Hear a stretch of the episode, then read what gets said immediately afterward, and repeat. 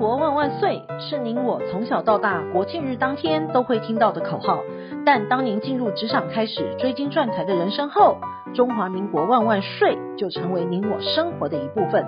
因为岁月的岁换成了缴税的税，纳税是人民的义务，但节税是您我的权利。所以唯有正面对战，才有博胜的机会。聪明的您，就是要有强大的应税智商。每周二与五，Cindy 都会与您在空中一起练税功，也欢迎大家持续练功。想睡的听众们，大家好，欢迎回到想睡的单元。国内疫情升温，财政部拍板了，所得税的申报期限从原本的五月底全面延长到六月底。综所税的个税退税时间呢，则维持不变了。而今天呢，要与大家分享的是所得应用篇，总共有三个项目。第一个是抚养亲属最划算的省税绝招；第二个是夫妻报税难舍，但所得可以分开算；第三是乐活族省税眉角。第一个呢，抚养亲属最划算的省税绝招。俗话说得好，每逢报税倍思亲，因为猎豹抚养可说是节税最快、最直接又合法的方式。但哪些人才可以列报抚养亲属呢？在申报抚养亲属当中，申报人本身要具备法定抚养义务以及抚养事实等两个要件，同时受抚养亲属也要符合所得税法规定的特定年龄，在校就学当中，身心障碍或者是无谋生能力等任意资格，依照所得税法的规定，应受抚养亲属兼有法定抚养义务及实际抚养事实才可以列报。若要列报父母以及祖父母，大于六十岁是可以直接列报抚养的；但若是小于等于六十岁无谋生能力，也是可以直接列报的。但要注意，只能由子女等一申报户来申报抚养，不可以重复申报。但若是想要申报子女，若是小于二十岁，可以直接列报抚养；但若是超过二十岁，但是仍在校就学当中，身心障碍或者是无谋生能力，也是可以列报抚养的。但也要注意哦，如果是离婚共同抚养，应该双方协调，由一方来申报抚养。如果要申报兄弟姐妹，若是小于等于二十岁，也是可以直接列报抚养；但若是大于二十岁，需要是在校就学当中，身心障碍或者是无谋生能力，才可以列报抚养。但若是同父异母或者是同母异父的兄弟姐妹，当然也都可以。而其他亲属呢，像是伯叔甥舅姨姑侄。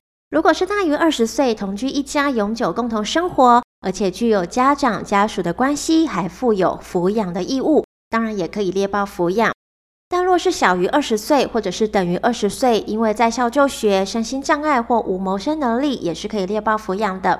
如果要列报抚养，应具备相关的文件，像是户口名簿影本、身份证影本，或是其他适当证明的文件。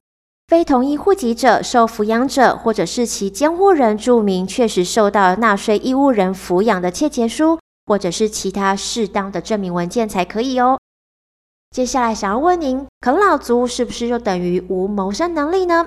其实不是哦，是必须要符合以下四个要件才行。第一个是因为身体、精神、智能障碍、重大疾病就医疗养，或者是需长期治疗等。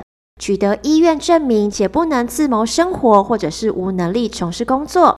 第二个呢，是符合长照扣除额的规定，且不能自谋生活，或者是无能力从事工作。第三个呢，是受监护宣告尚未撤销。第四个是所得没有超过基本生活费，今年呢是十九点二万，如果没有超过，您就是无谋生能力。或者呢是领有身心障碍证明手册，或者是精神卫生法。第三条第四款规定的病人，限制是未满六十岁的直系尊亲属。第二个呢是夫妻报税难舍，但所得可以分开算。双薪报税呢是台湾报税人口最多的族群之一，也是负担支出最大的族群，所以更需要如何规划，怎么样才可以省税？为求租税的公平，同性以及异性的夫妻报税选择有三条路可以选。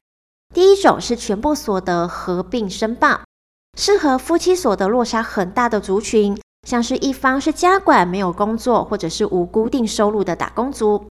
第二种呢是薪资所得分开申报，合并计税，适合呢双方都是上班族，皆是以薪资所得为主的。第三种呢是各类所得分开申报，合并计税，比较适合高收入且所得结构多元化的。像是执行业务或者是擅长投资的夫妻。但若是怨偶已经分居了，请问要怎么申报呢？如果夫妻是处于分居状态下的个人，一方通常不知道另外一方所得的状况，从而无法替代另外一方申报所得。因此呢，双方则分别填报申报书，并于申报中注明分居，国税局将采归户合并课税。那若不是分居，是已经过世了，要怎么申报呢？如果不幸遇到去年年度离世了，今年申报综所税时，夫妻一样是可以合并申报的，同时可以享有扣除全年度的免税额以及扣除额，不需要依照生存天数的比例来计算。但是查询所得资料是不一样的。